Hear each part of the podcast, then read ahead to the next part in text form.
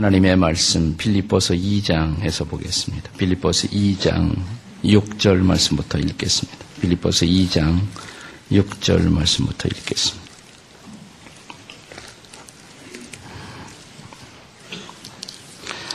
빌리포스 2장 6절부터 11절까지 교독하겠습니다. 제가 한 절 읽고 다음 절 여러분이 읽으시고 교독하겠습니다. 그는 근본 하나님의 본체시나 하나님과 동등됨을 취할 것으로 여기지 아니하시고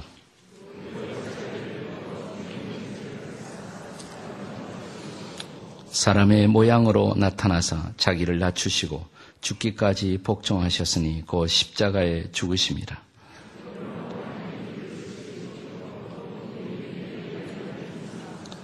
하늘에 있는 자들과 땅에 있는 자들과 땅 아래에 있는 자들로 모든 무릎을 예수의 이름에 꿇게 하시고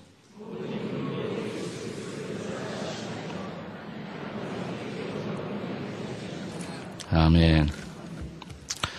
우리는 이번 고난주간 한 주간 동안에 어, 크리스천 CEO의 고난과 승리라는 제목으로 어, 각 사업의 영역에서 주님을 섬기는 CEO들을 초청해 그들의 삶의 이야기를 나누고 있습니다. 그런데 어떤 의미에서 보자면 가장 위대한 CEO, 가장 놀라우신 CEO는 바로 예수님이라고 할 수가 있습니다. CEO라는 말이 원래 Chief Executive Officer 이런 영어의 단어에서부터 나온 말이죠. Chief 우두머리다, 우두머리가 되는 오피서다 이런 뜻을 갖고 있습니다. CEO가 되려면 어떤 조직을 어, 경영해야 되는데 예수님은 어떤 조직을 움직이실까요? 교회죠, 교회. 네, 예수님이 움직이시는 우주적 교회. 그는 이 우주적 교회의 어, 머리가 되시는 분이십니다. 성경은 그분을 교회의 머리다 이렇게 말씀하시지 않습니까? 네, 그러니까 그분이 CEO예요.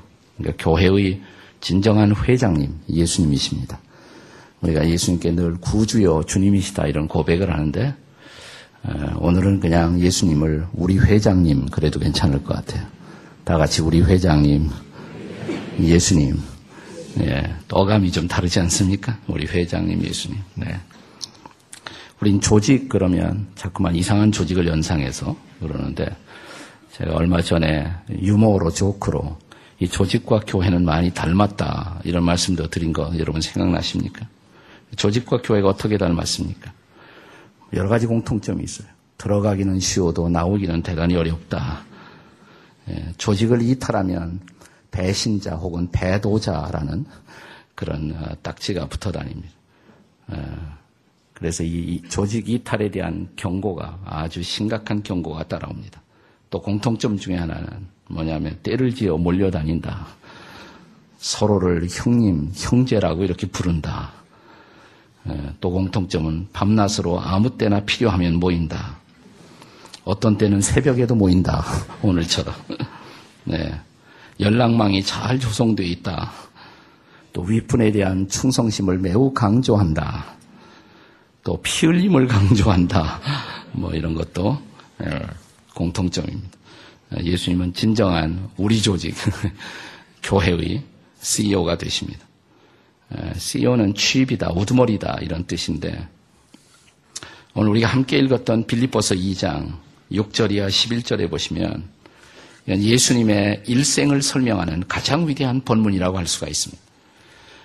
오늘 이 본문에서 바울 사도는 예수 그리스도의 일생을 이해하는 두 가지의 키워드 단어를 사용하고 있습니다. 이 두 개의 단어를 이해하지 못하고는 우리 주님의 일생을 이해할 수가 없습니다. 하나는 8절에 나타난 자기를 낮추시고라는 단어입니다. 자기를 낮추시고. 나 그 다음 절 9절에는 이 단어와 아주 대조가 되는 또 하나의 단어가 등장합니다. 지극히 높이사라는 단어입니다. 높여, 지극히 높여. 한마디로 말하면 자신을 스스로 낮추셨던 그분, 그분을 하나님께서는 지극히 높이셨다. 지극히 높으신 분인데 스스로를 낮추셨던 분. 그리고 다시 진실로 높임을 받으신 분, 그분이 바로 예수 그리스도이셨다라고 말할 수가 있습니다. 얼마나 그분은 높은 분이셨습니까? 오늘 본문에는 구절에서 어, 모든 이름 위에 뛰어난 이름을 그분에게 주셨다. 예수의 이름보다 더 유명한 이름이 어디에 있습니까? 10절에 보시면 모든 무릎이 그분 앞에 무릎 꿇고 그분을 경배하게 될 것이다. 이 세상 모든 무릎들이 그분 앞에 무릎을 꿇고 그분을 주로 경배하게 될 것이다. 그리고 이 땅에 살고 있는 모든 입술이 그분을 가리켜 주님이라고 고백하게 되실 바로 그분. 그분은 진정한 우리들의 CEO, 우리들의 최고 어, 지도자, 우리 인생의 최고 경영자가 바로 예수 그리스도가 아니시겠습니까? 제가 보는, 정기적으로 보는 잡지 가운데 리더십 저널이라는 잡지가 있는데, 제가 어느 날 보니까 리더십 저널에 탁월한 CEO 리더의 10가지 요소라는 그런 아티클이, 기사가 있었습니다. 탁월한 CEO 리더가 가진 10가지의 공통점이 있다. 10가지 영어 단어가 나와요. 10가지 영어 단어가. 예, 하나는 비전. 그러니까 최고 CEO, 탁월한 리더에게는 비전이 있다. 비전. 둘째 미션. 어, 미션이니까 사명이라고 말할 수가 있겠죠. 세 번째는 패션, 패션, 패션 어떤 열정이라고 그럴까요? 네 번째는 compassion, compassion, 긍휼이 있다. 다섯 번째는 service, 섬김이 있다. 여섯 번째는 plan, 아, 계획성이 있다. 일곱 번째는 team leadership. 그 다음에 여덟 번째는 reproduction. 그런 리더를 누구, 다른 사람을 본받게 만드는 그런 재생산의 기능이 있다. 아홉 번째는 커뮤니티. 탁월한 리더는 어떤 공동체를 남긴다. 그 다음에 여섯 번째는 legacy, 전설을 남긴다. 전설. 이런 열 가지의 탁월한 CEO, 리더의 요소를 말했어요. 저는 그 열 가지를 단어를 묵상하다가 이 단어에 무엇보다 정말 100% 적합할 수 있는 대표적인 인물이 예수 그리스도를 빼놓고는 누가 있겠는가라는 생각을 했습니다. 어떤 리세이어 리더는 이 점에서 탁월하지만 다른 점에서 모자랄 수가 있습니다. 예수 그리스도는 열 가지를 완벽하게 갖추신 분. 우리 잠시 그분을 생각해 보십시오. 첫째, 비전입니다. 비전. 그분은 고상한 비전을 가지고 있습니다. 모든 탁월한 리더는 노블 비전, 고상한 비전. 따라오는 사람들의 가슴을 설레게 하는 고상한 비전이 있었다. 예수님 어떠실까요? 여러분 예수님 공생애의 시작을 하십니까? 그분이 공생애를 시작하시면서 제 일성이 뭐예요? 회개하라. 그 다음에 하나님의 나라가 가까이 왔다. 그분은 하나님이 통치하시는 나라를 우리에게 선물로 주시기 위해서 오셨다고. 그는 우리에게 그의 나라와 의를 구하라고 가르치신 분. 우리로 기도하게 하시면서 나라의 임하옵시며 라고 기도하게 하신 분. 그분이 다시 부활하셨을 때 부활하신 후 이 땅에 40일 계시면서 승천하시기까지 마지막으로 가르쳤던 교훈이 사도행전 1장 3절에 보시면 그는 하나님의 나라의 일을 이 땅에서 말씀하셨다. 40일 동안 계시면서 하나님의 나라의 일.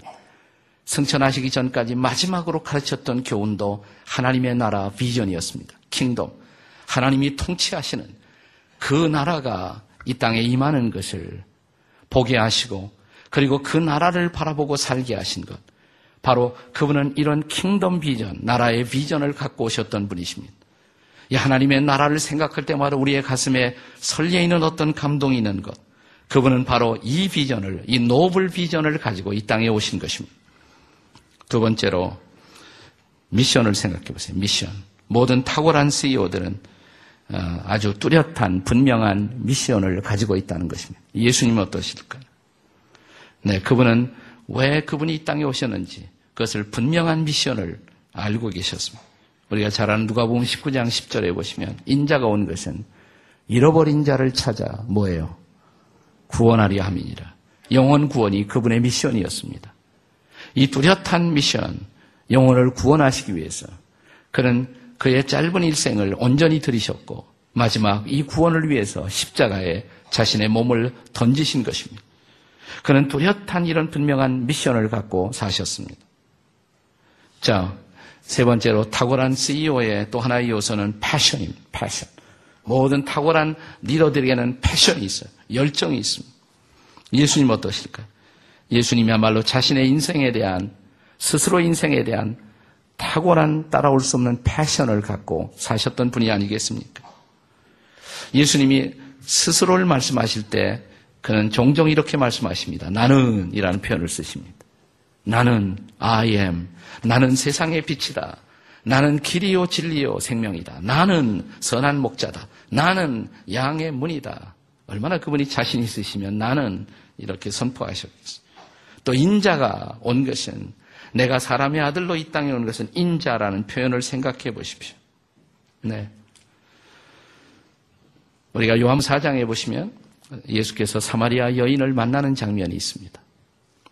자, 어, 근데 바로 그때 예수님의 제자들은 동네 마을에 들어가서 어떤 양식을 좀 얻어봐야겠다라는 생각으로 점심거리를 얻기 위해서 어, 마을로 들어가 있었어요. 자, 제자들이 어떤 먹을 것을 가지고 돌아오 보니까 예수님이 한 낯선 여인과 일대일로 대화를 하고 계십니다. 그런데 예수님의 얼굴에는 전혀 지친 표정도 허기진 모습도 없었습니다. 제자들이 서로 이렇게 말씀하잖아요. 누가 우리 선생님에게 먹을 것을 갖다 드렸는가? 그때 예수께서 이런 말씀을 하시는 장면이 성경에 기록됩니다. 요한복음 4장 34절에 보시면 나의 양식은 나를 보내신 아버지의 뜻을 행하며 그의 일을 온전히 이루는 것이다. 자, 그분은 이 한 여인과 더불어 대화를 나누고 이 여인의 영혼을 이끌어 주시는 것으로 그분은 배불렀던 것입니다. 먹을 것을 잊어버렸어요. 그는 먹을 것을 잊어버릴 정도로 그분 자신의 일에 대해서 패션을, 열정을 갖고 있었던 것입니다. 자, 밥 먹을 생각도 안 하고 이 여인의 영혼을 이끌어 주시는 일에 자신의 모든 패션을 불태우고 계셨던 그분을 생각해 보십시오. 이것이 예수님을 지배하고 있었던 놀라운 패션인 것입니다. 모든 위대한 리더들에게는 그런 어떤 패션이 있어요. 네. 어, 밥을 굶어도 더 커다란 목적을 위해서 자신을 던지고 싶은 패션. 네, 이런 거룩한 패션이 없이는 위대한 지도자가 될 수가 없습니다. 예수님은 진실로 패션을 가진 그런 지도자이셨습니다. 네 번째로 위대한 CEO들에게 반드시 있는 것은 패션뿐만 아니라 컴패션이 필요. 컴패션. 컴패션이라는 것은 긍휼이란 뜻이죠.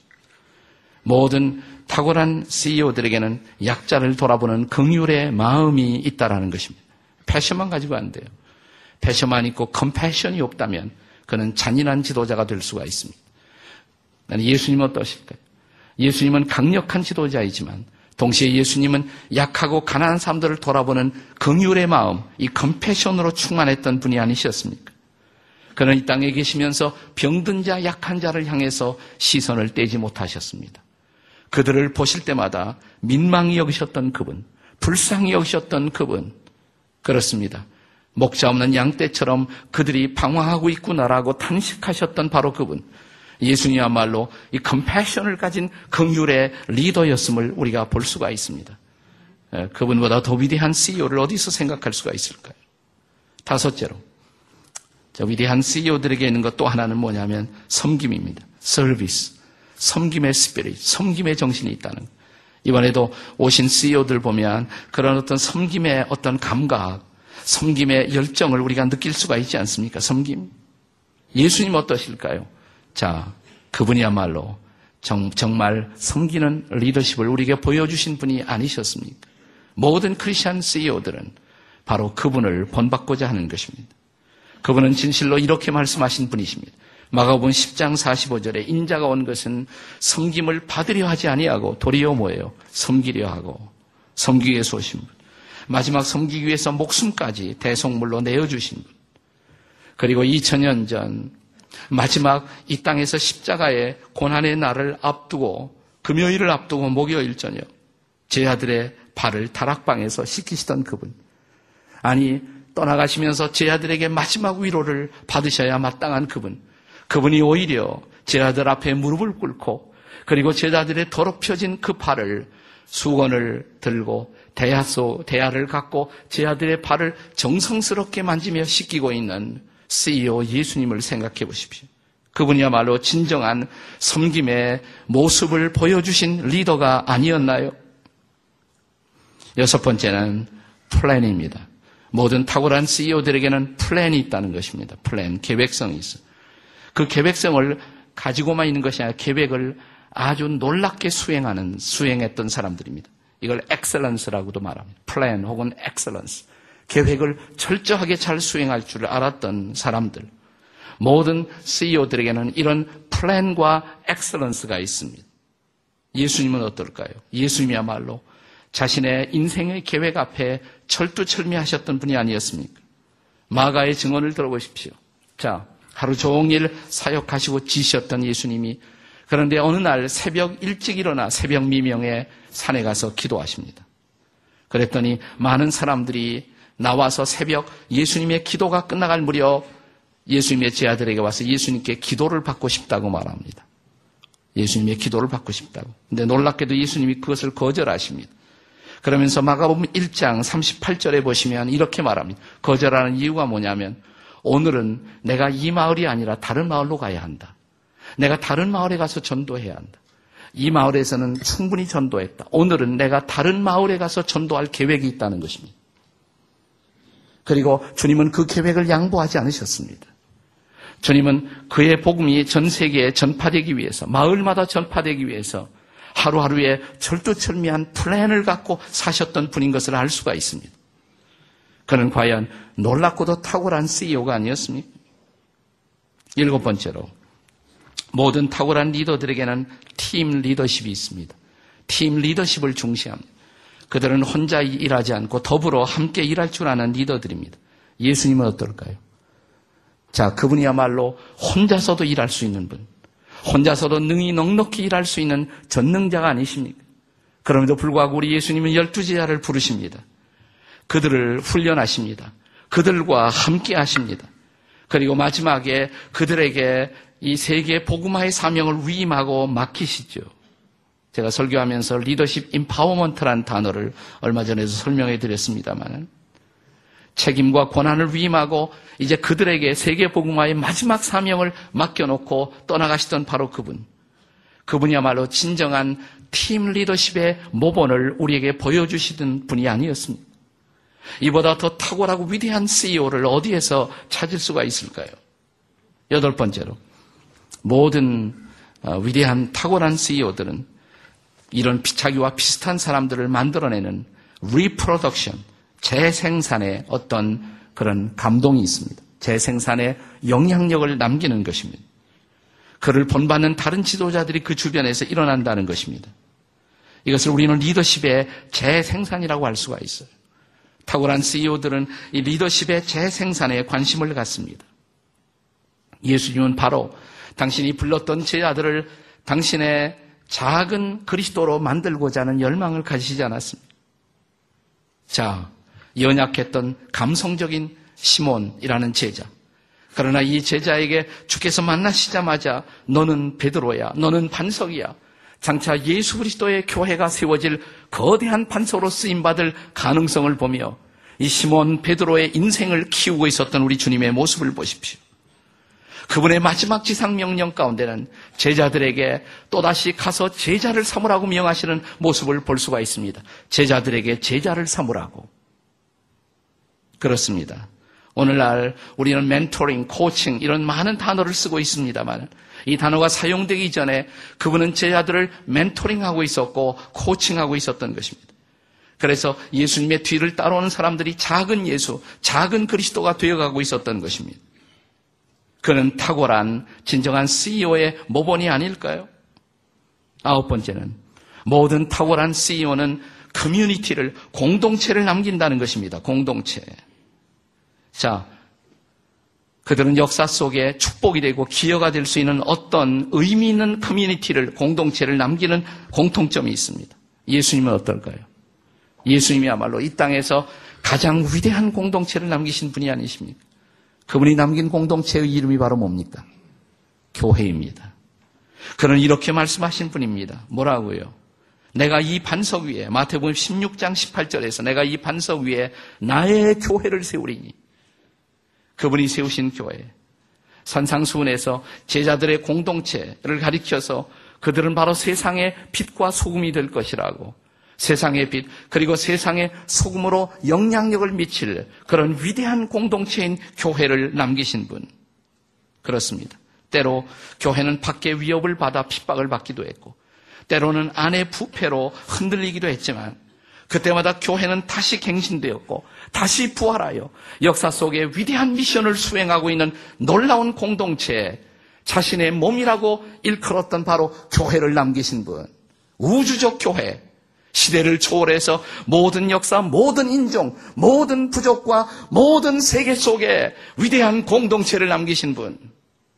그분보다 더 위대한 CEO를 우리가 어디에서 찾을 수가 있단 말입니까? 마지막으로 모든 탁월한 CEO들은 레가시를 남깁니다. 레가시. 전설을 남깁니다. 전설. 떠나간 후에 사람들이 그를 그리워하며 그를 기억하고 그를 생각하게 하는 어떤 전설, 레가시를 남기는 것. 자, 예수님이야말로 그런 분이 아닙니까? 예수님은 아주 짧은 인생을 이 땅에서 사셨습니다. 그러나 그분이 오셨던 이 사건, 그분의 인생을 중심으로 오늘 인류의 역사는 그분이 오신 그것을 기점으로 해서 BC와 AD로 역사의 분수령을 만들었습니다. Before Christ. 그리스도 이전과 그리스도 안에서 시작된 새로운 세기를 만들었던 바로 그분. 역사 속에 가장 많이 탐구되고 연구되었던 그분. 그래도 그 비밀을 다 헤아릴 수 없는 아직도 신비로 남아있는 그 인물, 그의 이름, 성경은 그 비밀한 이름을 가리켜서 예수 그리스도라고 부르고 있습니다. 이분보다 더 위대한 이름이 어디 있습니까? 모든 이름 위에 뛰어난 이름, 그리고 모든 무릎이 그분 앞에 무릎 꿇고 나의 주라고 고백하게 될 바로 그분. 그렇습니다. 그는 진실로 여러분과 저의 위대한 CEO인 것을 다시 한번 확인하십시다. 자, 순환 주간은 이 패션 윅, 이 순환 주간은 어떤 주간입니까? 이 최고로 높으신 우리들의 주님 예수 그리스도. 그분이 최고로 자신을 낮추셨던 시간. 이것이 바로 고난 주간의 의미가 아닙니까? 그는 자신을 낮추어서 사람의 모습으로 오셨고, 사람 중에서도 종의 모습으로 오셔서 사셨고, 그분의 죽음은 마지막 종의 죽음이었습니다.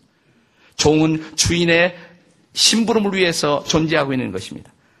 아버지 하나님이 그에게 맡기셨던 사명, 인류 구원이라는 사명을 성취하기 위해서 그는 야외의 종으로 여호와의 종으로 자신의 목숨을 마지막 십자가에 다심으로 그는 죽기까지 복종하셨던 바로 그분. 그래서 마침내 하나님의 뜻을 이루셨던 그분. 십자가사에서 마지막 그분이 남기신 최후의 고백 중에는 다 이루었다. 그는 미션을 성취하셨습니다. 그것을 성취하기 위해서 그는 바로 2000년 전 이날 그는 채찍을 받으시고 비아 돌로로사의 피 묻은 길을 걸어가셨던 것입니다. 수년 전 이 땅에서 개봉되었던 멜 깁슨의 영화 Passion of the Christ를 여러분 연상하십니까? 그것은 잔인한 영화입니다. 잔인한 다큐멘터리. 끝까지 그냥 채찍 맞는 모습만 보여주고 있는 사건. 이 영화가 개봉되었을 때 영화 감독인 멜 깁슨에게 누군가가 이런 질문을 던졌습니다. 이것을 예술이라고 만들었습니까? 이것은 잔인한 다큐멘터리가 아닙니까? 마일 깁슨은 이렇게 대답합니다. 맞습니다. 이 영화는 잔인한 영화입니다. 인간의 죄의 실존은 그처럼 잔인한 것입니다. 누군가 손을 들고 어떤 기자가 다시 감독에게 이렇게 물었습니다. 당신은 우리들 유태인이, 그는 유태인 기자였을 것입니다.